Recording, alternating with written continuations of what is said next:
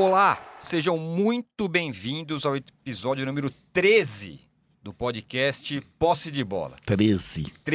Eu sou o Eduardo Tironi e eu tô aqui com os meus amigos de sempre, Juca Kfouri e Arnaldo Ribeiro. O Mauro César Pereira, também nosso amigo, desembarcou agora há pouco de Doha, onde ele acompanhou toda a saga do Flamengo no Mundial de Clubes, e ele vai entrar ao vivo já aqui também. Mas a gente não poderia fechar esta primeira temporada do Posse de Bola de forma melhor. É porque aqui no estúdio com a gente também está nada menos do que o imenso jornalista José Trajano. No episódio de hoje, a gente vai falar no primeiro bloco da final do Mundial de Clubes. Imenso por quê? Você está chamando ele de gordo? Não de tá... forma alguma. O Trajano está cada vez mais em forma. É verdade. Cada vez mais jovem. Cada vez mais remoçado. Exatamente. E da mesma maneira que a gente fez com o Jean Oddi semana passada, eu proponho para que a gente comece esse nosso podcast no clima que ele merece, uma salva de palmas. Sem dúvida. Demais.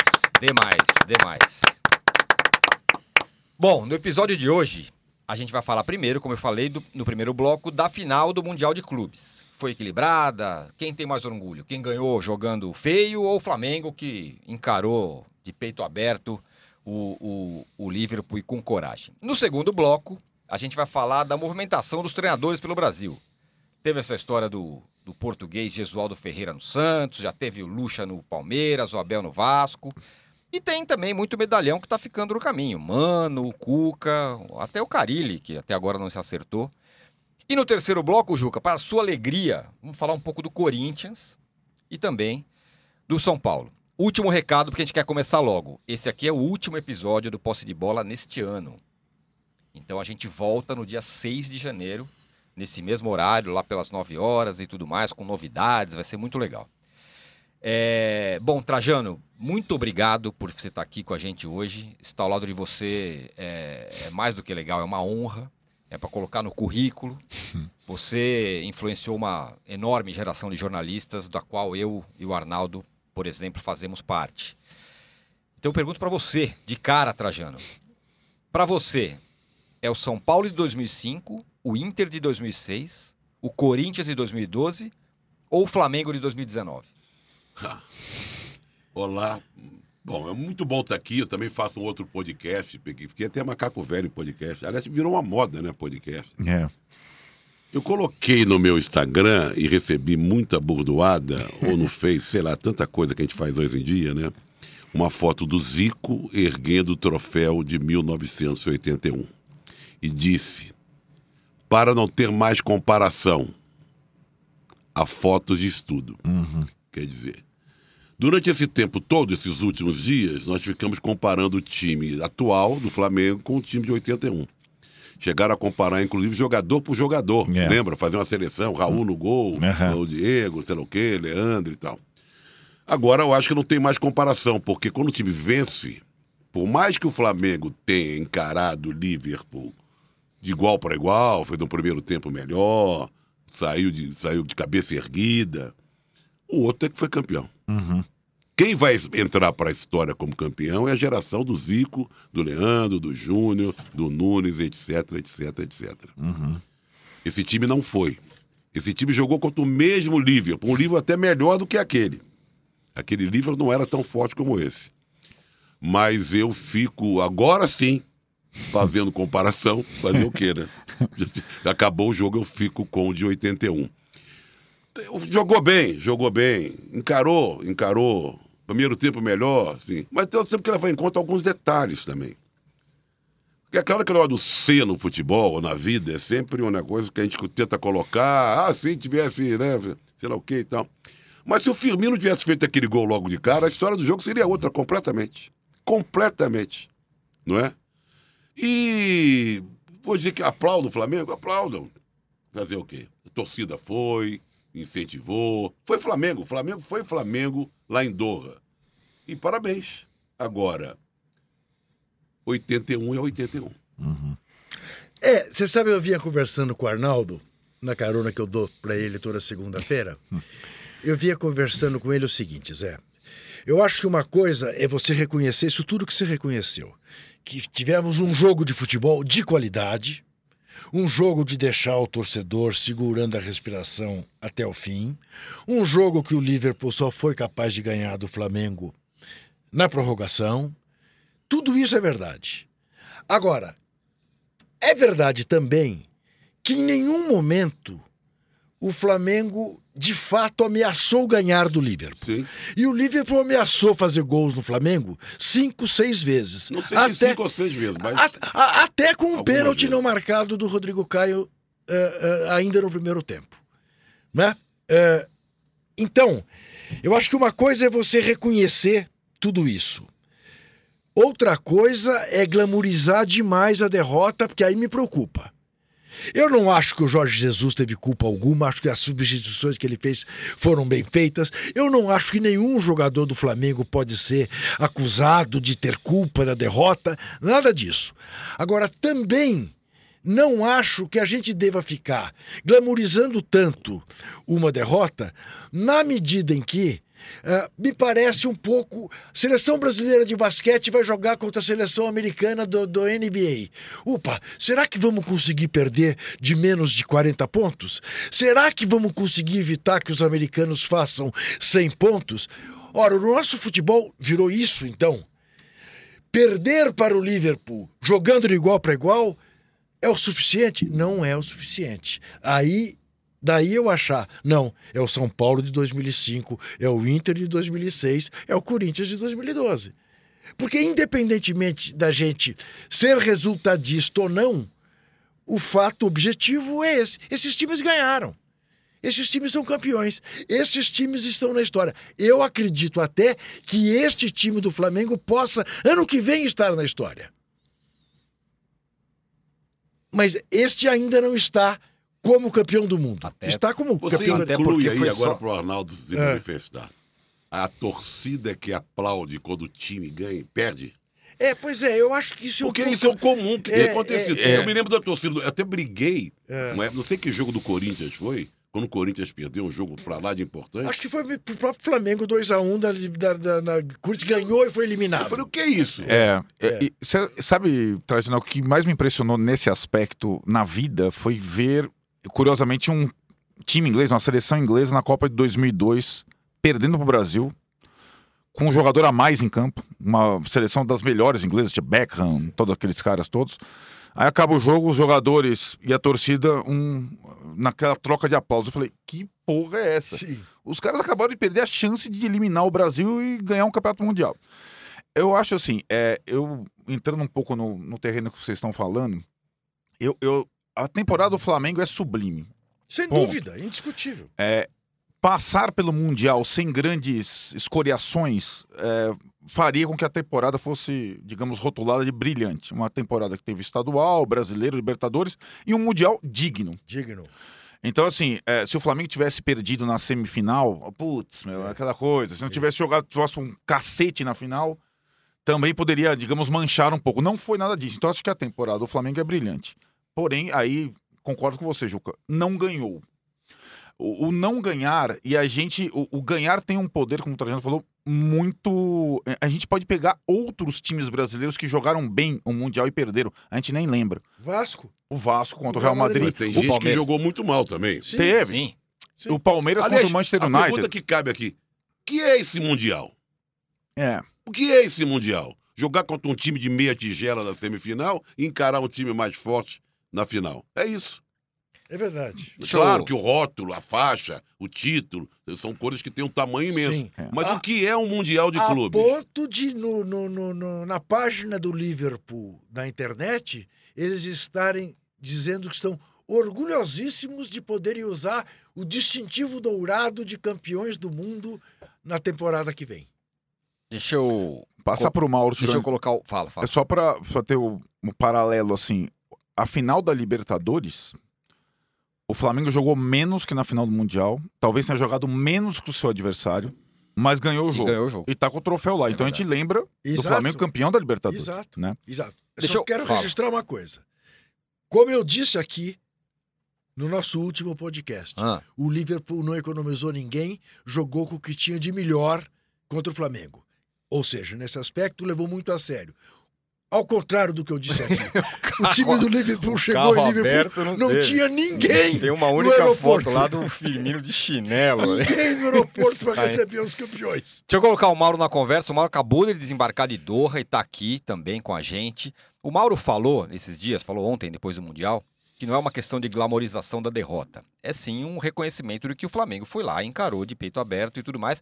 E que nem os jogadores do Flamengo estão encarando isso como uma vitória, que não foi, e nem mesmo a torcida. E aí, Mauro? Bem, primeiro, um abraço aí ao Trajano aí, legal poder contar com a presença do Trajano aí com a gente. Esse negócio de glamorização da derrota, né? Eu falei sobre isso, tuitei sobre isso, quando o Corinthians fez o primeiro tempo bom contra o Flamengo na Copa do Brasil, depois de uma atuação horrorosa em Itaquera, quando perdeu por 1 a 0, e acabou perdendo de novo no Maracanã, quando até fez o primeiro tempo bom, o segundo tempo não. E aí passa a imprensa de São Paulo, que parece que às vezes esquece o tamanho do Corinthians, começou a encher a bola daquilo, como tivesse sido sensacional ter feito um primeiro tempo bom, quanto o Flamengo treinado pelo fera Marcelo Salles, né? Ouvemos, né? Um pouco demais. Eu tinha perdido para o Abel Braga, depois aí, contra o fera, perdeu de novo jogando um bom primeiro tempo. Acho que a diferença é muito grande jogar contra o Flamengo do fera e jogar contra o Liverpool do Klopp, né? E não é glamorizar porra de resultado nenhum, é falar da atuação. Para mim, o importante é a forma como o time se comportou. Em geral, em todos esses torneios aí que o Brasil, times brasileiros ganharam, todos jogaram na retranca. Todos jogaram por uma bola. Todos tiveram seus goleiros fazendo várias defesas. Como o Diego Alves fez uma, duas defesas mais difíceis, né? Nenhum deles teve mais posse de bola que o adversário, nenhum deles trocou mais passe que o adversário, nenhum deles colocou o adversário no seu próprio campo em nenhum momento do jogo. O Flamengo fez isso tudo. E isso acho que é um sinal muito importante, porque é um trabalho de 5 meses contra um trabalho de quase 5 anos. Esse Liverpool tão exaltado do Sr. Klopp, que não sabia nada do Flamengo até quinta-feira, o João Castelo Branco fez com ele uma entrevista exclusiva, eu acompanhei lá no hotel do Liverpool, e quando perguntado sobre o Flamengo, você percebia nitidamente que ele não sabia nada, nada, nada do adversário. Jogador, nem nome de jogador, embora tivesse visto o jogo de terça-feira, disse que viu. Flamengo e Al-Hilal, e não sabia. Os nomes que ele conseguiu citar, a Rafinha, pô, foi adversário dele várias vezes, quando ele treinava o Mainz, o Borussia Dortmund, porque jogava no Bayern de Munique, né? Uhum. E aí, com muito esforço, lembrou do Diego, que também foi seu adversário, seu algoz, inclusive, em alguns jogos, quando era jogador do Werder Bremen. Então, lembrou desses dois. Não sabia mais nada. Na coletiva, era nítido que ele não sabia. Depois, ele foi estudar um pouco mais o jogo. Certamente, a sua equipe estava por dentro dos adversários, que tem pessoas ali que trabalham fazendo esse trabalho, tem essa tarefa, né, de esmiuçar o adversário. E aí, eu acho que ele percebeu que se ele entrasse com aquele time meia-boca que ele tinha colocado contra o Monterrey e passou algum problema, ele ia perder. E aí ele pensou, bem, eu não posso entrar aqui e voltar de mãos abanando, já tomei de 5 a 0 lá na Inglaterra, a imprensa inglesa questionava lá em Doha por que o time de garotos contra o Aston Villa e o time principal nessa competição. Yeah. Então, diante disso, ele pôs o time principal. Eu achava até que ele ia fazer uma administração ali do elenco, poupando um pouquinho, porque ele tem um jogo agora com o Leicester, na quinta-feira, né, que é um jogo importante pelo Campeonato Inglês. Se ele vencer, ele vai abrir uma vantagem tão grande que ele fica muito próximo da taça, já na metade do campeonato, e ele pode fazer uma segunda metade de temporada administrando a Liga dos Campeões e também o campeonato. Então, eu acho que ele respeitou bastante o adversário com receio de que poderia acontecer alguma coisa pior. Claro que o Liverpool, alguém achar que o Liverpool vai jogar contra o time brasileiro e não vai criar chance de gol, que o Leandro não vai trabalhar, está no mundo da lua. Claro que vai dar trabalho, é claro que vai criar situação de gol e claro que vai dar muita dificuldade, vai oferecer muita resistência defensiva. O Flamengo teve muita dificuldade para finalizar, porque estava jogando contra Alisson, Van Dijk, contra Henderson, contra Robertson, que é uma defesa muito difícil. Foi a melhor defesa da Premier League passada, só isso. O time quase não tomava gol, está até tomando umas gols agora nessa temporada. Eu fico com a frase do Tostão na coluna dele. A grande diferença entre os grandes times europeus e os sul-americanos não diminuiu.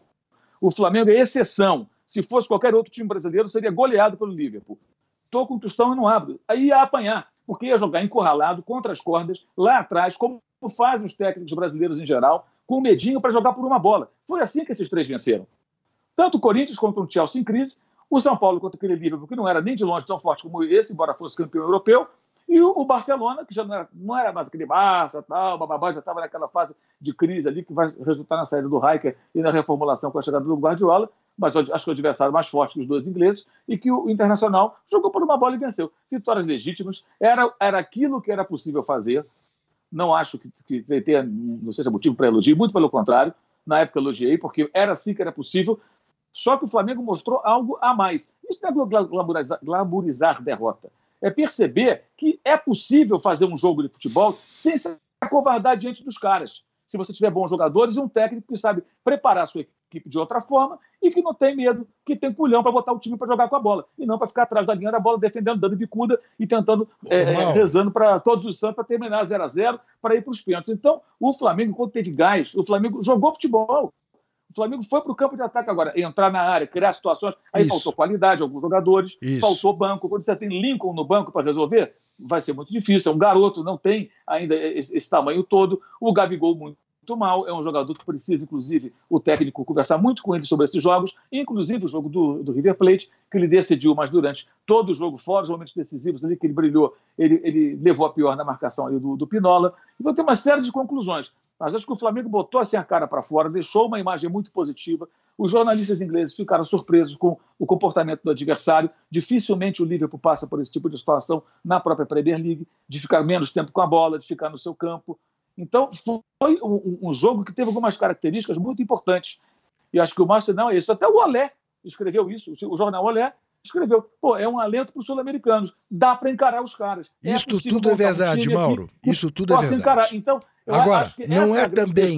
Também não é mentira. Também não é mentira. Quem ganhou a taça, quem levou a taça, é o óbvio, gente. Ganhou a taça, ganhou a taça, fica na história, fica... Isso aí discutiu, óbvio. Para mim, eu acho que o importante que eu vi ali foi uma mudança de comportamento do Liverpool de um jogo para o outro, levando a sério, botando o seu time principal. E eu soube até que teve gente na imprensa brasileira, estava voltando a ver, que disse que o Liverpool ganhou quando quis. Eu nunca vi uma estratégia dessa. O cara está no meio de uma maratona de jogos, vou ganhar só na prorrogação. E mais um pouquinho eu tomo um gol ali do Lincoln no final para disputar pênalti.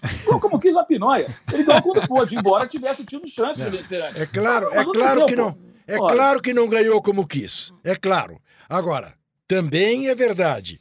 Você fez referência. É verdade que o Cássio foi o melhor jogador em campo contra o Chelsea, que o Rogério Ceni foi o melhor jogador em campo contra o Liverpool. No jogo do Barcelona não chegou o Klemer a fazer tanto, mas também fez.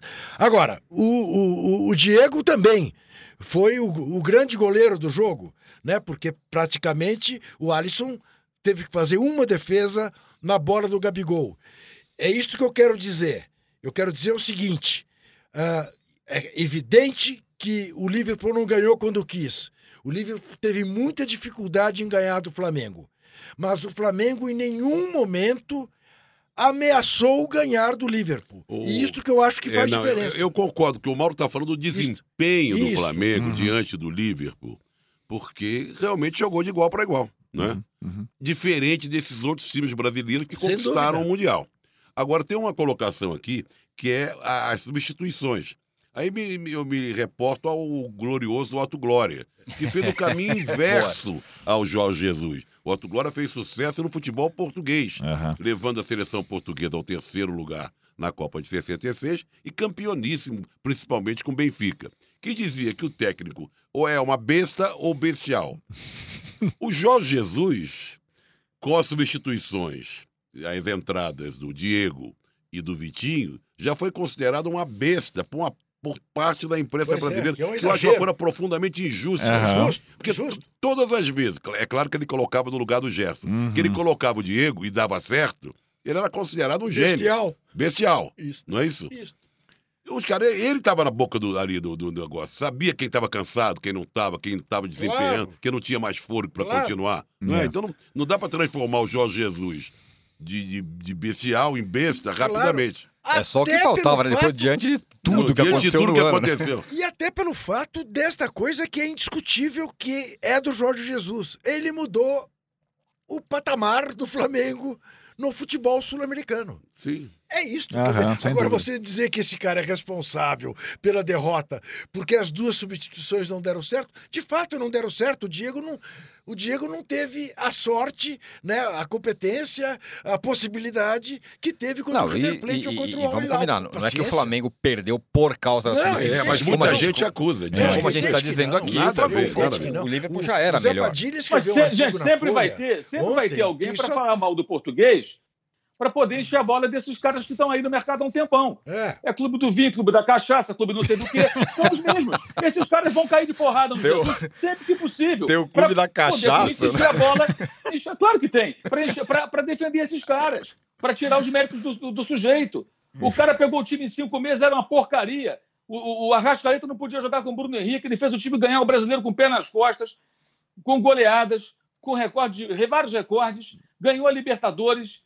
Foi lá e o time dele jogou, não se acovardou. Agora eu também acho que ele poderia, talvez, ter sido mais feliz nas trocas. Os jogadores estavam esgotados. O Flamengo fez 74 jogos, fora a Florida Cup.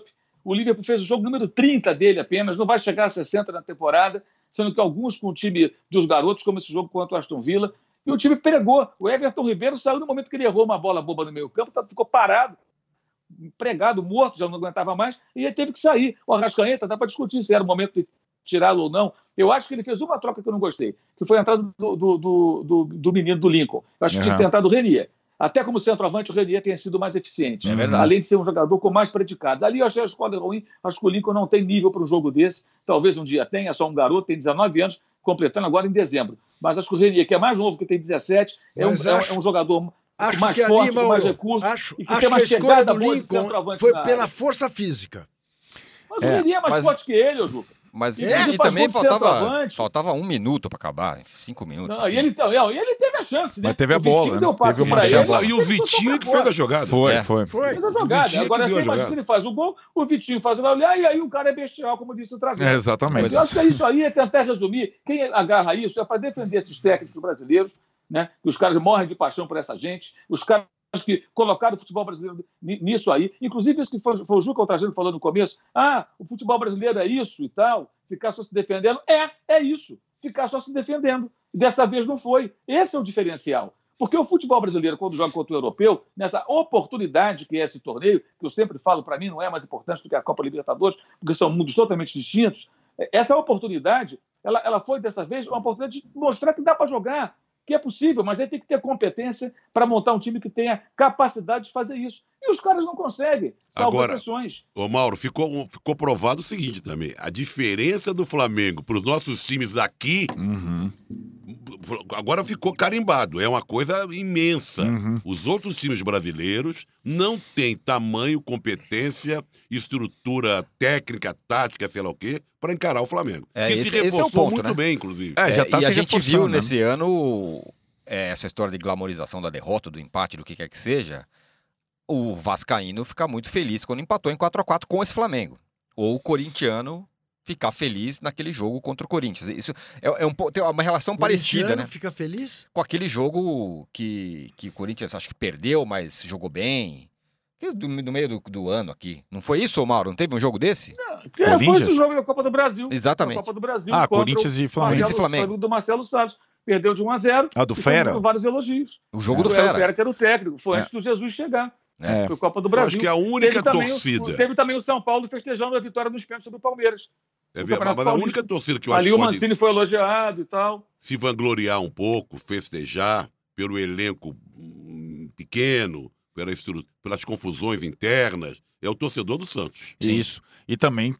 Não é? Também comandado por um estrangeiro. Esse é o resumo da temporada, né? Com aquele elenco, com as brigas internas, com o presidente não falando com o técnico, não sei o quê. A campanha do Santos foi até coroada com aquele 4x0, que é um jogo enigmático. A gente não sabe até que ponto o Flamengo, cansado, não queria se empenhar, ou o Santos era o jogo queria mostrar que tinha sangue nos olhos na final na última rodada. Mas eu acho que o único torcedor de todos os outros do Campeonato Brasileiro, Série A, porque Série B e C, a gente sempre esquece que o verdadeiro futebol brasileiro, onde jogam jogadores com salário desse tamaninho, estão na Série B, na Série C, na Série D, né? E não na Série A. É claro que a gente fala da coisa glamourosa, dos melhores jogadores, dos times de maiores torcidas e tal. Eu, por exemplo, fiquei um pouco incomodado aqui, na lista de assuntos do dia, não ter América e Macaé no início da seletiva. Não terá, você não falou? Início da seletiva, em homenagem ao Triângulo da Mesa, o último bloco terá Corinthians, São Paulo e América. Perfeito. A gente faz um pouquinho disso. Muito obrigado. Agora, o Jesus... É... Que Jesus? Tá jogando o Natal aí. Não, então, esse aí, eu sou o Jorge. Não crucifique este Jesus. Não faça isso, porque ainda me causa alguns traumas. O Jorge Jesus, ele é curioso, o trabalho dele foi tão impressionante que ele abriu portas. Não é à toa que o Santos vai atrás de um técnico português. Aí que eu gostaria que a gente falasse um pouco desse técnico português que vem para o Santos. Uhum. É claro. Por exemplo, tem o treinador argentino, o Mauro pode falar muito bem, que do Inter, Coudet, que dirigiu o time do Mauro, o Racing, falou isso na coletiva. Eu estou aqui porque o Jorge Jesus e o Sampaoli abriram as portas para os técnicos estrangeiros aqui no futebol brasileiro. É claro que já trabalharam outros, sim, mas nesse momento... Sucesso mesmo, o sucesso dos dois abriu as portas para que o Coudet, que é uma grande contratação lá do Internacional. O curioso é que o Sampaoli, pelo trabalho no Santos, também pela goleada em cima do Flamengo na última partida, ele se encontra agora num patamar que ele não aceita qualquer oferta. Né? E aquela coisa, eu vou me basear no Rio. Eu fiquei pensando... Ele estava esperando o Jorge Jesus não renovar com o Flamengo? Estava esperando, Mauro. Você acha que o São Paulo estava esperando o Jorge Jesus ficar? Eu acho que ele torceu muito para o Flamengo ser campeão. Olha... para subir ainda mais a fama do Jorge Jesus, o Jorge Jesus voltar para a Europa e ele ser o cara. Eu acho. Você acha, Mauro? Uma possibilidade, mas acho que o que está pegando mesmo é que, esportivamente, o que estão apresentando para o Sampaoli não é algo muito sedutor, né? Acho que na hora que ele vai conversar com os dirigentes e ver as condições de trabalho, que tem tudo é dinheiro. Esses caras já ganham muito, esse cara pode fazer um outro ótimo contrato aqui ou acolá. As pessoas achavam que o Palmeiras ia contratar o Sampaoli, que ele ia chegar lá, pedir uma grana. Para mim, ele começou a botar obstáculos, tanto no Palmeiras quanto no Atlético, para não ficar mesmo. Sabe, quando o cara percebe que aquilo ali não vai dar certo, ele é chato, ele é difícil, não é um cara fácil de lidar, é extremamente exigente, cria caso, reclama, nem tudo é maravilhoso também, mas é bom, é bom. Agora, será que esses cartolas estão preparados para conviver com esse profissional, ainda mais em alta? Quando o Santos o contratou, não estava em alta, então foi uma relação diferente, né? Foi mais fácil. É possível que ele tenha esperado, porque é evidente que para ele seria muito bom se ele pegasse o Flamengo já montado, um bom elenco. Está contratando agora, já contratou dois, o Gustavo Henrique e o Pedro Rocha estão contratados. Deve sair algum jogador. O Rodinei vai para o Internacional. Então, acho que com isso... Isso é um certo alívio, uma... né? É um certo alívio para o torcedor. Isso é um enorme alívio. Pô, é um Internacional. O Rodrigo Caetano está contratando o Rodinei pela segunda vez, né? Vai fazer o quê? Né? Mas, não, sério, então, assim, isso que o Trajano falou é muito importante. Mas, com relação ao jogo, o jogo em Doha mostrou uma coisa que pouca gente está se ligando. E o torcedor ter essa reação, ficar só no meme, na gozação, é perfeitamente normal. Mas tem muito jornalista preocupado mais em sentir alívio porque o Flamengo perdeu. E como tem muitos, mas não são poucos não, são muitos, que estão se ligando no mais importante, que foi o que o Trajano falou. O jogo mostrou que, de fato, para... parafrasear Bruno Henrique, o Flamengo está em outro patamar. Não só ganhou o Brasileiro com muita folga e conseguiu ganhar a Copa Libertadores contra o... Ah, porque o River jogou melhor primeiro tempo, segundo tempo o Flamengo já merecia o empate quando chegou o gol no final. Viradas que não, mas o empate sim, o segundo tempo o Flamengo jogou melhor e o River é o time que vinha ganhando tudo na América do Sul. Não foi adversário qualquer. E o Flamengo conseguiu jogar contra o Liverpool. Então, se você imaginar que esse time está nesse nível e vai contratar, os outros é que tem que pensar como é que a gente vai acompanhar o ritmo. Sabe, uma atrapalhada de algum cartola, uma bobagem qualquer que eles façam. Onde é que o Coudet está com a cabeça de contratar esse lateral brilhante do Flamengo? Ah, não é ele que está pedindo, né? Eu acho que ele está confiando no dirigente que o está contratando. Será? Com toda certeza. Eu imagino que sim.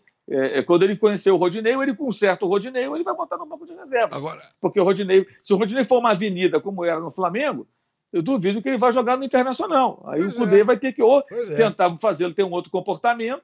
Agora, pode ser que ele acredite que possa mudar. O Jesus não conseguiu. O Jesus mudou o Arão, o Jesus mudou outros jogadores, o Gabigol começou a fazer gol com ele, mas não conseguiu dar um jeito no Rodinei. Acho que é uma tarefa, um desafio tremendo para qualquer treinador. Aliás, o Arão jogou muito bem lá no Catar, hein? Muito bem. Atuação. Aliás, o Rodinei fez dar saudades do Pará. Tá vendo? Porque antes do Rodinei tinha o Pará. E o Pará foi pro Santos, São Paulo, ele não jogou também, né? Tipo, esses caras... Não, de vez em quando jogava. Agora, Pará, eu queria colocar na roda a contratação pelo Santos de um ancião treinador português que é uma referência lá em Portugal, como um estudioso. É uma bela figura. Sabe, os técnicos mais jovens do que ele, porque ele tem a minha idade, 73 anos. Uhum. O Mourinho, Vilas Boas, todos têm como um sujeito estudioso, sério. Agora, tem uma idade que pesa. Uhum. Eu não quero me comparar com ele, porque eu tenho a mesma idade. Eu me sinto totalmente preparado para qualquer desafio. Uhum. O rosto dele me parece um pouco mais cansado. Uhum. E ele, eu sei, já estava se aposentando. Isso, eu não sei. Estava querendo se aposentar. Querendo se aposentar. É diferente do Sampaoli ultimamente, ou do Jorge Jesus, pela idade. Ele era comentarista, disse que um brilhante comentarista de uma TV em Portugal. Canal 11. Isso, agora, vou te falar uma coisa, Zé. Eu assisti em loco uma palestra dele aqui em São Paulo. É, legal. Muito bem impressionado. Não, isso que eu quero dizer, a formação dele. Aliás, temos que tirar o chapéu para Portugal, que a formação dos técnicos portugueses... Por isso os técnicos portugueses são espalhados pelo mundo. Uhum. Ao contrário dos nossos técnicos, que conseguem um lugarzinho lá no mundo árabe, não sei o que. E a língua é a mesma, pá. Né? É. Portugueses e argentinos, né? Não por acaso, né? Exatamente. Eles... Mas existe um trabalho muito sério lá em Portugal. E ele é considerado um mestre desses outros treinadores. Eu só não sei se pela idade, se pelo desconhecimento do futebol brasileiro. Também o Jorge Jesus, que via tudo. Não sei se ele... Se ele acompanha, pode dar certo. Nem sempre uma coisa que dá certo se repete com outro. Se o cara... Mas também é uma boa... Eu encaro como uma boa novidade. Oxigênio. Seria mesmo de amanhã o Santos contratar o Mano Menezes, contratar o Chamusca. É sobre isso. É sobre isso que a gente vai falar no segundo bloco. O programa é muito rápido. Então a gente tem que, lamentavelmente, encerrar o primeiro bloco. Mas vamos ficar 30 segundos só e já voltamos já para falar sobre isso que o Trajano acabou de falar. E esses caras aí, é melhor ter um português do que... Não, português desse naipe. Desse naipe, exatamente. É o seu Zé da esquina que está vendendo bacalhau agora pro Natal. Exatamente. Um português desse naipe do que ter esses brasileiros, que é mais ou menos o que o Mauro também acha. Vamos... Em 30 segundos a gente está de volta. Espera um pouquinho aí. Os podcasts do UOL estão disponíveis em todas as plataformas. Você pode ver a lista desses programas em uol.com.br/podcasts. Recebe salário, faz transferência, pagamento, recarga de celular e até empréstimo, tudo sem taxa. PagBank, a sua conta grátis do PagSeguro. Baixe já o app e abra sua conta em 3 minutos. Estamos de volta para o segundo bloco do Posse de Bola número 13. Viu, Juca? Número 13, o Posse de Bola de hoje, o último do ano. Eu não sou supersticioso. Nem eu. Então, por que essa coisa... Voltaremos no dia 6 de janeiro. E pegando o gancho do que disse o Trajano aqui, né? É mais interessante... Ontem teve um grande jogo com números 13. Sei disso. Muito bem. Sei disso. O Trajano falou uma coisa interessante aqui. Que é mais legal, mais interessante, mais cria mais expectativa. Você apostar em um português, não um português qualquer, não, mas um cara como o Jesualdo que o Santos parece vai apostar, do que você ficar nesses mesmos caras que estão aqui há tantos anos, que esses caras que o Mauro fala que estão aí fazendo esse joguinho mequetrefe há anos, não muda nada, e aí quando o Jorge Jesus chega no Brasil, o Sampaoli, esses caras mudam tudo. Certo, Mauro? Ah, sem dúvida, né? Eu acho que é uma tentativa interessante. Eu estive lá no Catar em março fazendo umas matérias e o Jesualdo estava lá trabalhando naquele Al Saad, que agora é treinado pelo Xavi, e conversamos lá com ele. E ele é um cara que tem assim, uma boa referência lá no futebol português, vinha de fato fazendo algumas análises até de jogos do Flamengo na televisão portuguesa. E é muito bom isso aí. O Santos já tinha sondado 2 técnicos argentinos, um deles o Ariel Holan, aquele que ganhou a Copa Sul-Americana de 2017 com o Independiente, acabou contratando o Sampaoli, e já se sabia que não seria um brasileiro. Como se amanhã ou depois Jesus for embora do Flamengo, vai ser outro português, provavelmente. Eles não vão contratar técnico no Brasil. O Flamengo, como fez o Santos, se perdeu o seu estrangeiro, vai buscar outro estrangeiro. A não ser que surja um fato novo, surja algum técnico aqui no Brasil, alguma coisa diferente aconteça, mas... A priori, a ideia seria contratar outro técnico estrangeiro. Mudou o mercado, né? A presença do Coudet também é outro sinal evidente disso. Quer dizer, o Inter percebendo que tinha que fazer alguma coisa para sair daquela situação do lugar comum, né? E isso está causando realmente um certo incômodo, embora o Luxemburgo tenha se encaixado no Palmeiras sem ter feito nada para isso, né? campanha mediana lá com o Vasco, tá? Um time que tem muito mais a ver com o time do Felipão e do Mano Menezes do que com o Sampaoli, que era o cara que eles desejavam lá no Palmeiras. E o Vasco foi para o Abel Braga, né? O homem que não liga para não receber salário em dia. O curioso dessa história toda da dança das cadeiras que os técnicos estrangeiros acabaram impulsionando é que não me estranha o Inter ir atrás no argentino, não me estranha o Santos ir atrás no português, com as devidas ressalvas. Sim. O argentino não é um cantor de tango e o português também, que não é o vendedor do pastel. É, não me estranha, até depois a gente vai falar um pouco mais pra frente, Corinthians e São Paulo em natais e técnicos novos, entre aspas. O que me estranha é que os dois, eu posso falar hoje, talvez, os dois maiores rivais do Flamengo hoje, um pela rivalidade histórica, o Vasco, e outro pela rivalidade recente, o Palmeiras. Aliás, assim, quem mais torceu contra o Flamengo na final foram vascaínos e palmeirenses, mais do que os outros torcedores. E assim, irem atrás dos tradicionais, né? O Vasco vai atrás do Abel, o Palmeiras vai atrás do Luxemburgo. Como se, digamos, a pista dada pelo sucesso do Jorge Jesus e do Jorge Sampaoli não chegassem a esses. Então, assim, eles estão, sobretudo o Palmeiras, nos últimos tempos, está mirando no sucesso do Flamengo para acompanhar, mudou a linha, mas traz o Luxemburgo, né? Para mim não encaixa, entendeu? Posso até me surpreender. E o Vasco, que não tem tantos recursos, evidentemente, é uma outra situação, mas o Vasco também mirando o Flamengo, óbvio, rival, traz também o Abel, que são técnicos, Luxemburgo e Abel, que não tiveram. O Abel teve uma temporada muito ruim e o Luxemburgo teve uma temporada razoável, como disse o Mauro, não foi nada de excepcional. O fato é que Palmeiras começa 2020 com o Luxemburgo, Vasco com o Abel. Isso me surpreendeu completamente. Você sabe que o Mauro falou o clube da cachaça, do vinho, sei lá o quê. Essa turma, eu tenho plena certeza que vai se ater ao nome Jesualdo e achar ridículo. É bem capaz. Sem brincadeira, você é chamado Jesualdo. É bem capaz. Em vez de ir atrás saber de quem se trata, qual o perfil, qual o histórico, qual o tamanho, vão se ater... Olha o que eu estou antecipando. Uhum. Escuta, traz um cara chamado Jesualdo, isso é nome de técnico. Uhum. Tenho certeza que hoje, não sei se ainda tem programas de televisão falando de esporte, eu estou falando já do Natal, sei lá o quê, isso vai acontecer. Vão zombar. Vão zombar. Porque não é um nome comum, isso. É um nome transportado para a nossa realidade brasileira. É um nome... Esquisito. Isso. Né? Geralmente é a junção do nome do pai com o da mãe, algo assim, né? Mas tem Jesus aí no meio. Tem Jesus no meio também, né? Tem Jesus também no meio. E agora também fica... Agora todo português é bom, né? Fica um negócio desse. Todo português pode não ser bom, mas que a quantidade de bons técnicos portugueses que estão pelo mundo é muito grande. Sem dúvida. E eu volto a dizer... Conversar sobre futebol com ele é delicioso. Ele olha para futebol de um jeito muito legal, muito aí muito moderno, muito atualizado. Apesar da idade. A palestra que eu vi dele foi 2017, quer dizer, não faz tanto tempo. Dois anos, agora, né? Foi outro dia. Então eu imaginei que o Palmeiras com o poderio que tem fosse pensar em alternativas dessa, fosse um europeu. Fosse um sul-americano, e não em 3 dias com o não do Sampaoli, e vou fechar com o Luxemburgo, porque tem história aqui e tal. Pra mim, me pareceu uma decisão super precipitada. Sem dúvida. De novo, pode até dar certo. Não me espanta não, porque o Palmeiras é um clube complicado, ele tem esse conselho que foi essa que bateu o martelo em favor do Luxemburgo. Isso. Reúne gente da pior espécie em termos de pensar futebol. Mas olha, Zé, eu...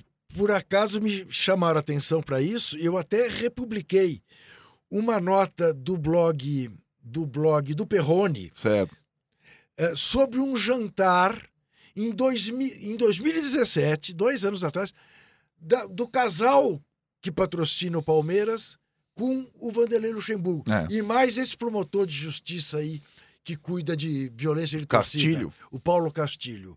Os 4. No mesmo restaurante, jantando, e ali já o Perrone especulava que o Palmeiras via coisa aí.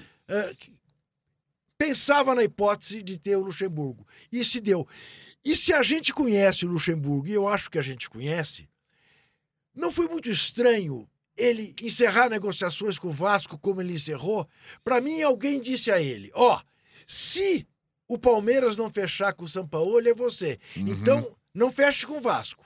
Aposte. Porque o Sampaoli está exigindo mundos e fundos, uhum, como de fato estava. Uhum. E eu acho que o Palmeiras fez bem em não aceitar todas as condições que o Sampaoli estava colocando. Mas acho que estava ali, já posto para o Luxemburgo, que era ele a segunda opção. E eu acho uma bobagem do Palmeiras. Mas olha aqui, vamos assim, falar um pouco do tamanho de um bonde. Há profissões e profissões, tá? Em algumas profissões, a ética é preservada. Difícil. Sim. A ética, sim, hoje está em... Está em baixa. Está em baixa, tá muito lá embaixo. Mas a ética no mercado de técnicos... Nunca existiu. Nossa. Nunca existiu. Se tu mal saiu, o outro está atrás da árvore, na porta do clube. É. Entendeu? Telefonando. É isso mesmo. Aquela coisa toda. Então isso sempre existiu no mundo dos técnicos brasileiros. Não sei se lá fora é a mesma coisa. Não é? Agora, falando em cima disso que o Trajano falou, não tem uns caras que estão aí na... atrás da árvore, esperando, mas que as coisas não estão acontecendo? Tipo, Mano, Carille, Cuca. O Carille até ele vai na esteira de... Aliás, foi bom você tocar em Carille, porque eu até outro dia me penitenciei no blog. Eu tinha informação de que o Carille seria o técnico do Atlético Mineiro por meio de gente que ele convidou para ir com ele, da comissão técnica do Corinthians. Estou convencido de que houve uma sondagem, como já havia anteriormente, o nome dele tinha sido citado quando ele ainda estava no Corinthians, houve uma sondagem, a reação da torcida do Galo não foi boa, porque ele é o anti-galo doido, né? Sim. Ele é o galo prudente, e descartaram a ideia. Estou dizendo isso tudo para dizer para você o seguinte, se amanhã ou se hoje o Galo anunciar o Carille, de toda maneira, eu errei. Sim. A notícia que eu dei estava errada.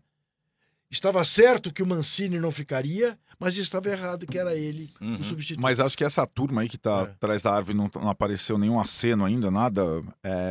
Eles, digamos, foram as maiores vítimas dessa temporada. Rotulados como os técnicos, os retranqueiros da vez. Os que jogam só pelo resultado. O Abel também foi, mas se arrumou, né? Então, o Abel não é exatamente o retranqueiro, né? Não, mas ele foi simbólico esse ano de um futebol que... Mas aí você pode colocar uma outra coisa. Eu falei da ética, mas voltando à história de profissões. A profissão de técnico de futebol no Brasil é sui generis. Porque o sujeito é o fracasso que vira sucesso. Quer dizer, você faz uma campanha de merda durante um ano inteiro, um fiasco durante anos... E tem emprego o tempo inteiro. É verdade. Em outra profissão, você é relegado lá na lata do lixo e ninguém lembra de você. Isso. É verdade. Nesse caso aí que você está falando, é uma coisa que está acontecendo um pouquinho agora. Mas, de certa forma, cá entre nós, em sã consciência, era para o Abel Braga ter emprego imediatamente? Não. Claro que não. Não era. Eu acho que pesou o fato de ele ser um ídolo como jogador do Vasco. Jogou lá do Rio de Janeiro. Pesou dois. Um cara que aceita, eventualmente, o salário dele não receber. Não receber. Falou isso. Uma entrevista. Aí tá tudo em casa. Aí tudo bem. Dá pra ter explicado. É isso. Mauro, você acha que esses caras aí, essa turma que tá nesse momento sem time, vai ter dificuldade pra se arrumar? Ou você acha que, no fim das contas, daqui a pouco, na hora do desespero, alguém contrata? Vai acontecer isso, né? Na hora do desespero, com a criatividade dos cartolas, eles vão buscar os de sempre. É o que vai acontecer, com toda certeza. Depois que o Abel e o Luxemburgo se encaixaram, como se encaixaram, o Abel, depois de trabalho horroroso no Cruzeiro, fraco no Flamengo, está lá no Vasco. E o Luxemburgo, trabalho médio no Vasco, pegou o Palmeiras, que é o time que tem dinheiro, que pode contratar jogador, que tem elenco bom, essa coisa toda. Quer dizer, é natural que os outros também acabem se encaixando, porque o Mano Menezes está valorizado de novo. As pessoas esquecem muito rapidamente os maus momentos. E aí vão buscar esses treinadores. E a torcida também aceita, né? A torcida aceita. Na mídia são muitos amigos. Amigos da mídia sempre colaboram, elogiam, enchem a bola, torturam os números. Tem uns caras que pegam o número de campeonato carioca para justificar que o técnico é bom ou ruim, gente. É uma brincadeira. O cara pega aquele monte de número, junta assim, fala assim, olha aqui, ó, X% de aproveitamento contra quem? Contra o americano, contra o Madureira, contra o Cabo Freire. Olha lá, calma aí. Hoje não, hein? Hoje não. Pô. Mas é verdade, pô. O Abel Braga tomava gol dos times pequenos do Rio todo jogo. Todo jogo tomava gol. E os caras achavam que era bom. São os brincalhões. Mas estão aí, essa confraria dos amigos na imprensa, com esses treinadores, sempre vão estar fazendo lobby pelos caras, os cartolas não sabem nada. Você fala, que é coisa mais sem noção do que os caras buscaram Luxemburgo para o Palmeiras? O que justifica isso? Aliás, eu encontrava os torcedores do Flamengo lá no Catar, esbarrava. Uma das coisas que eles falavam é: por que o Palmeiras contratou o Luxemburgo? Eu falava, não sei, contratou. E eles riam de felicidade, porque o Palmeiras, em tese, é a grande ameaça para o Flamengo. É. Que pode contratar jogador e tudo mais, ter recursos. Aí contrata o Luxemburgo, os caras acharam mal barato. Eles estavam temendo que fosse o Sampaoli, seria o Palmeiras mais forte. Então, do ponto de vista do torcedor, ele não quer que o adversário fique mais forte, ele quer que se dane, ele quer ganhar. Então, quando a ida do Luxemburgo para o Palmeiras foi vista pelo rubro-negro como um presente de Natal. Por que isso? Porque o trabalho foi mediano no Vasco, mas tentaram transformar em algo espetacular, especialmente naquele 4x4, que parecia 4x0. Se o Luxemburgo, sei lá, tem uma boa largada pelo Palmeiras no estadual, começo da Libertadores e tudo mais, só o fato dele hipoteticamente ter uma boa largada, ele vai resgatar um monte de gente que está atrás da árvore hoje.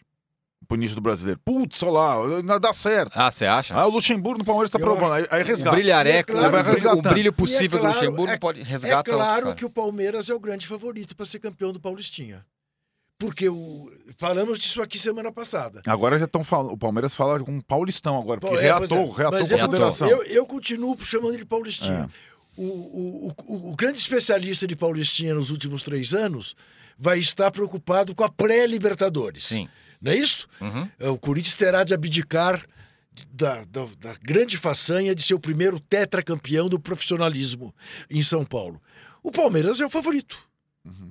O Santos está se desmontando. O São Paulo vai brigar, porque para o São Paulo é importante esse título. Não, mas tem uma notícia a favor do Palmeiras, do Corinthians. Qual? O Pato renovou com o São Paulo. Isso é bom para o Corinthians. Vai ter aumento, inclusive. Com aumento. É um pouco que o Trajano falou. É um mercado meio maluco. Tem um negócio tem coisas inexplicáveis. O cara tem a pior temporada, mas ele tem um aumento. Tentam explicar, dizendo que ele ganhava menos, porque havia um compromisso depois de certo tempo. Gatilho X, vai para... É brincadeira, né? Essa é outra coisa interessante, né, Trajano? Você... Que é uma coisa especial no mundo do futebol. Não importa o que o cara faz, o cara tem um contrato que ele vai receber aumento, independentemente dele não ter feito nada nesse período todo.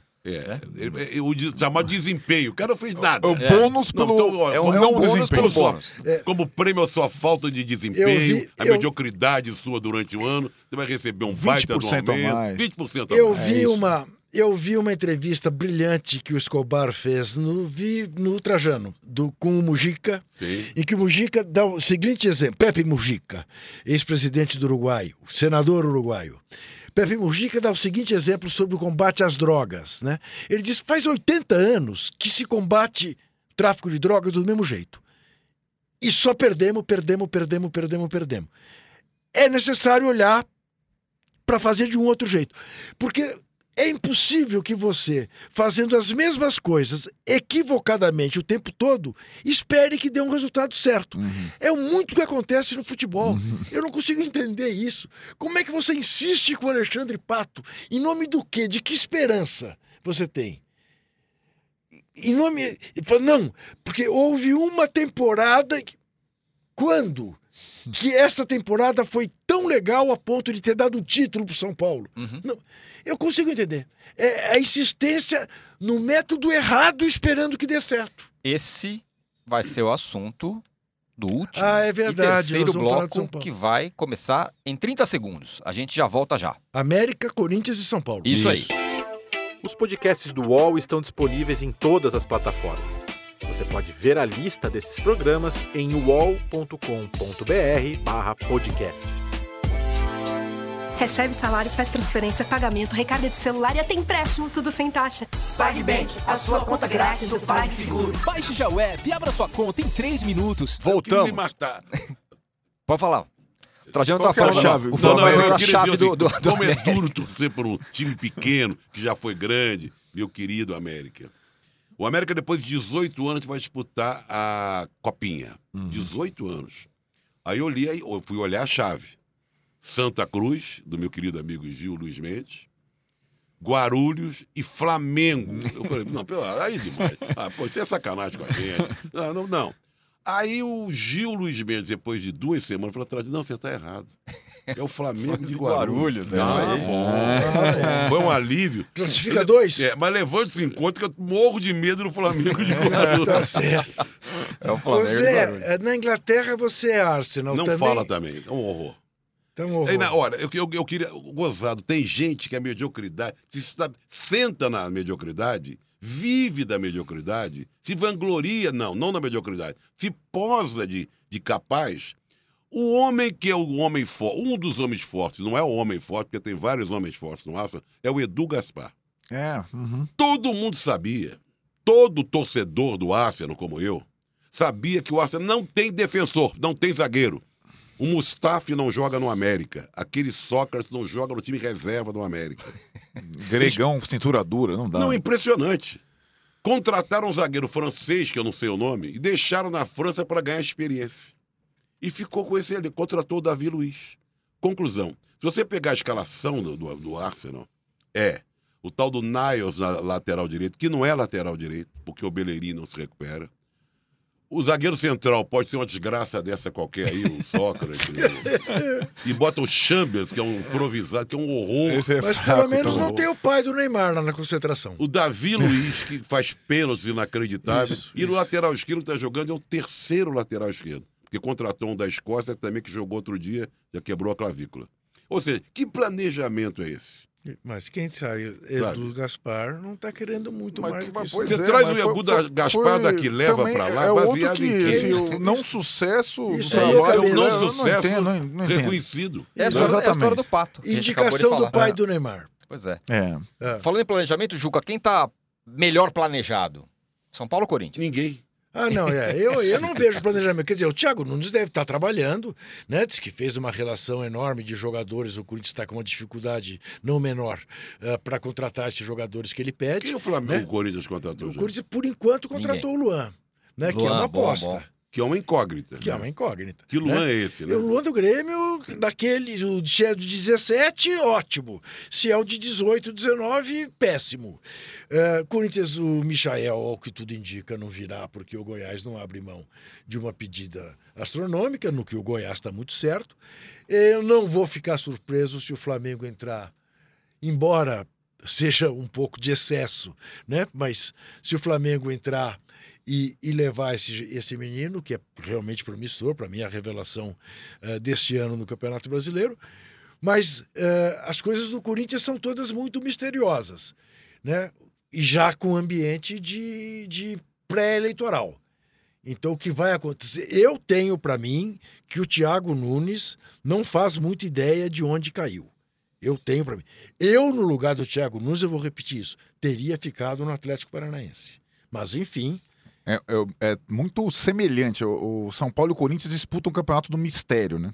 Sim. O São Paulo, de repente, não ganhou nada, a dívida ficou incontrolável, tem que vender um jogador nas próximas 48 horas, senão quebra o clube, aquela coisa toda. Então, também, em termos de finanças... Então, o Corinthians, mesmo misterioso, está comprando, o São Paulo, mesmo misterioso, está vendendo. Isso. Então, já tem essa coisa, né? E vai vender os melhores, tem os montes... ali, o Antony e tal, tudo mais. E acho que também é o ano eleitoral, né? Sim. É do São Paulo. E é o último ano do Leco, que pode passar para a história, diferentemente do Andrés, que ganhou não sei o quê e fez o quê, como o pior presidente da história do São Paulo. Uhum. 5 anos, dívida gigante, sem ganhar nada. Falando de São Paulo, vocês não acham também, claro que ele é o presidente, ele que nomeia, ele que sei lá o quê e tal, que cai muito sobre ele, que o Leco é isso, o Leco é aquilo, e que esse grupo de jogadores que está administrando o clube não deu nada. Raí, Lugano, tinha o Ricardo Rocha ainda. Sim. Sabe?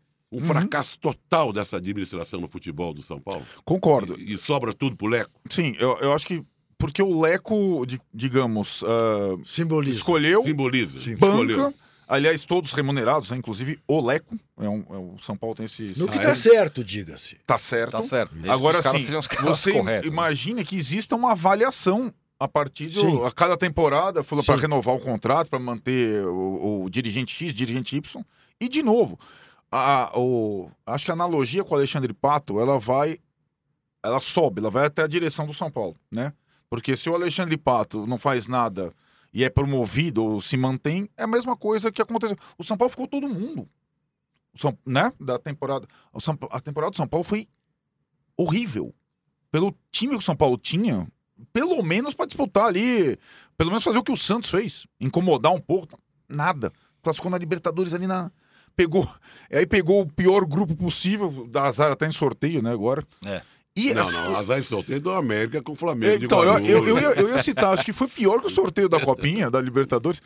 E as coisas, e assim, aí que tá, as coisas que vão acontecendo com os jogadores do São Paulo. Ah, um é louco, bate na mulher. O outro não sei o que lá, não sei o que. O outro põe a camisa do Palmeiras. O outro agora é Elinho, se envolveu em confusão, briga, não sei o outro tá não sei o que. Teve isso também. Vocês acham que só 48 loucos no São Paulo ou é falta de comando? Né? Porque todo time tem jogador louco. Né? Todo time tem problema. O São Paulo tem um problema por semana. Isso. Não tem comando. Ainda bem que o Diniz é psicólogo, né? Porque ele vai pra lidar com essa galera, não é? Pois é, mas eu acho que ele tem deixado o diploma em casa, porque... não surtiu efeito algum ainda, né? Quem tem diploma? O Fernando Diniz é psicólogo.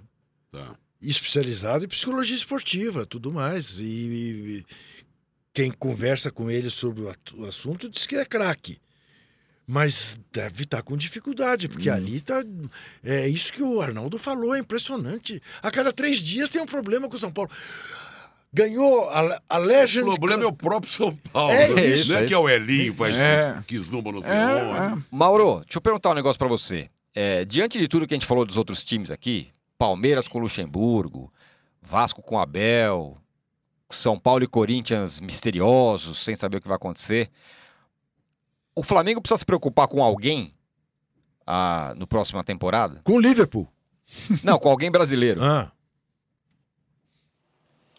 que não. Acho que se o Flamengo seguir evoluindo, né? O Flamengo tem 5 meses de trabalho do técnico. Né? Se o Flamengo continuar evoluindo, contratar direito, as primeiras contratações são boas, Pedro Rocha e Gustavo Henrique, devem sair alguns atletas, aí tem que também se livrar de alguns caras que não têm nível para jogar no Flamengo, que dentro daquilo que o Flamengo pretende apresentar. Né? O faturamento do clube é alto, tem condições de contratar, a tendência é o Flamengo melhorar. O técnico dando sequência ao trabalho, não vai jogar o Campeonato Carioca, sabe a decisão, vai colocar uma boa notícia para mim. Sub-23. Excelente.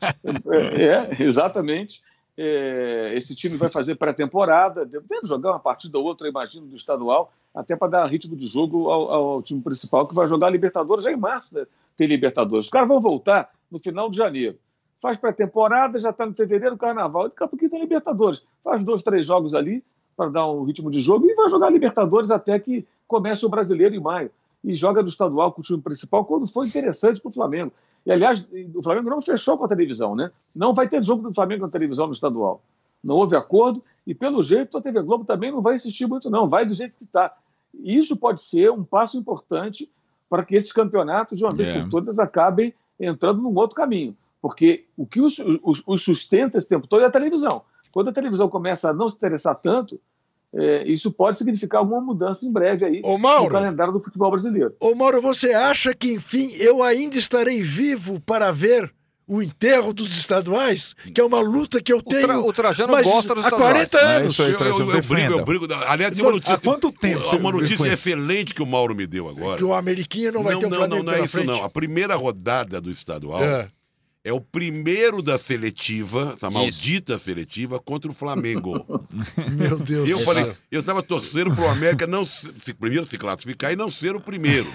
Diante do que o Mauro está falando... Olha, tem uma... Já imaginou você estrear contra o Flamengo e ter uma... Porque eu achava que vai jogar contra o Flamengo e tomar de 10-0. Pelo jeito será o último estadual. Pelo time... Não, vamos fazer aquele trajeto lá do Tijuca-Maracanã. Já vamos no primeiro jogo. Exatamente. Vamos repetir aquilo.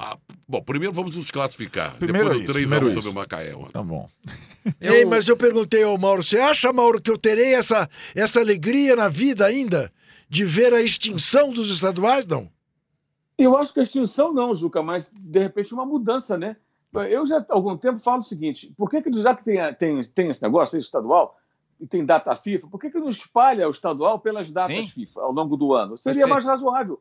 Porque aí você vai desfalcar os times, mas é o estadual, é o torneio menos importante. Começa em fevereiro o Campeonato Brasileiro, tem data FIFA, você vai ter um jogo na quarta, um jogo no domingo, pelo estadual. E os times que não estão na primeira, segunda, terceira, nem na quarta divisão do futebol brasileiro, eles vão jogar Copa Rio, Copa São Paulo, Copa não sei o quê. Aí cabe à federação, que não faz porra nenhuma também, montar uma competição para esses times ficarem em atividade. Exato. E subsidiar essas equipes, pô. Tem dinheiro para quê esses caras? Pega lá e banca. Banca camiseta, banca calção, meião, banca o juiz, entendeu? Para dar condição. Aí todo mundo fica em atividade, daria calendário para essas equipes, todas teriam atividade ao longo do ano, divide regionalmente, né, dentro do estado de São Paulo, dentro do estado do Rio de Janeiro, para evitar as viagens muito caras, como acontece na Inglaterra. Na Inglaterra, a partir da sexta divisão, os times são divididos por regiões, e é um país muito menor que o Brasil.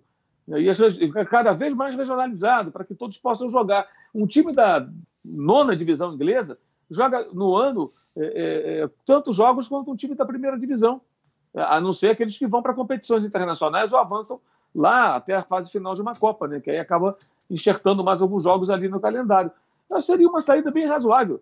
E talvez até a televisão se interessasse, que vai preencher aquela quarta-feira à noite meio chuvosa, um joguinho Bangu e Botafogo. O calendário, né, do Mauro é bom, hein? É bom. Gostei. São Paulo e 15 de Jaú. Para mim é um absurdo, porque minha primeira paixão no futebol é o meu time. Eu quero que o resto se dane. E meu time disputa o estadual. Quer dizer, dizem, né? Agora, uma coisa curiosa que eu queria contar a vocês, eu que sou obrigado, por paixão, a acompanhar a Série B do Campeonato Carioca, é impressionante a sobrevivência dos jogadores, que ganham muito pouco, às vezes nem recebem. Tem outros empregos, né, Zé? Se você pegar a escalação dos times, são sempre os mesmos jogadores, mas em times diferentes. Isso, uhum. Eles vão mudando. Eles vão mudando de time. Isso. Então são os mesmos jogadores, com poucos acréscimos. Para ganhar R$1.000, R$1.200. É uma loucura. Então tem jogador que já atuou pelo América 5, 6 vezes. Uhum. Vai e volta, vai e volta. Vai e volta, vai e volta pela Portuguesa, pelo Americano, pelo Goitacás. Uhum. E assim eles vão sobrevivendo. Isso. E para você ter uma ideia do nível, do desespero, da fragilidade mesmo, né? Porque ali está o cara que vive de futebol, né? Claro. A grande atração da seletiva está na Portuguesa, que é o Jobson. Olha o Jobson, o próprio, o autêntico. Veja vocês. Uhum. Quer dizer, mais uma chance que o Jobson está ganhando. Dificilmente eu acho que vai dar certo. Que pena. Para problemas sérios e tal. Mas é muito estranho, curioso acompanhar essa... Esse é o futebol real, né? Esse é o futebol real. É o futebol real. E essa solução que o Mauro aponta como... faz sentido. Faz sentido. Uhum. Sabe? Talvez até mudasse um pouco isso, né? Uhum. Esticasse mais a permanência. Porque o jogador fica 3 meses, acabou, vai embora, né? É um engano que eu gosto. Senhores. Sim, senhor. Que bom, hein? Foi bom enquanto durou? Foi bom enquanto durou. Encerramos essa primeira temporada do Posse de Bola. Hoje, número 13, o último do ano. E realmente não podia ter sido melhor com a presença aqui do Trajano, que, como eu já disse e repito... José Quinhões Trajano. Não, Trajano na frente do Quinhões. José Trajano. Tem o Reis. Isto tem o Reis. Tem o Reis. Já passamos o nome dele inteiro, eu RG, agora eu tenho o nome dele, eu RG. Sim, passamos. Na portaria já tem o nome da portaria. Mauro, você foi heróico, você acabou de viajar 350 horas via Doha, primeira classe, voo da Emirates, 32 horas, champanhe, o diabo 4, eu conheço. Não. Primeira classe. Primeira classe. Mauro, descanse. Abraço, Mauro, bom Natal. Descanse, Mauro, e voltamos no dia 6. Contamos com você. É isso, senhores. Obrigado, Trajano. Obrigado. Repito, a experiência. Bom Natal para todos. Foi demais. Ô, âncora. Oi. Você foi citado lá em Doha. O torcedor do Flamengo se aproximou, conversou, falou que ouve sempre o podcast e falou: sou fã do âncora. Isso. Mande um abraço para o âncora. Eu ainda acho que esse nome âncora tem um duplo sentido, mas tudo bem. Que isso, nada disso. Eu aceito. Não. Mas que absurdo, quer dizer, você está pondo em dúvida um elogio sincero que eu tenho feito. Não, claro que não. Juca, a temporada do Jorge Jesus, do Jorge Sampaoli e do âncora. O âncora é um sucesso, porra, mundial. Senhores, obrigado. Até. Voltamos dia 6. Até mais. Tchau. Chega ao fim esse episódio do Posse de Bola. Lembrando que você também pode conferir mais opiniões e análises nos blogs dos comentaristas do UOL. Posse de Bola tem pauta e produção de Arnaldo Ribeiro e Eduardo Tironi, edição de áudio de Amer Menegassi e coordenação de Diogo Pinheiro.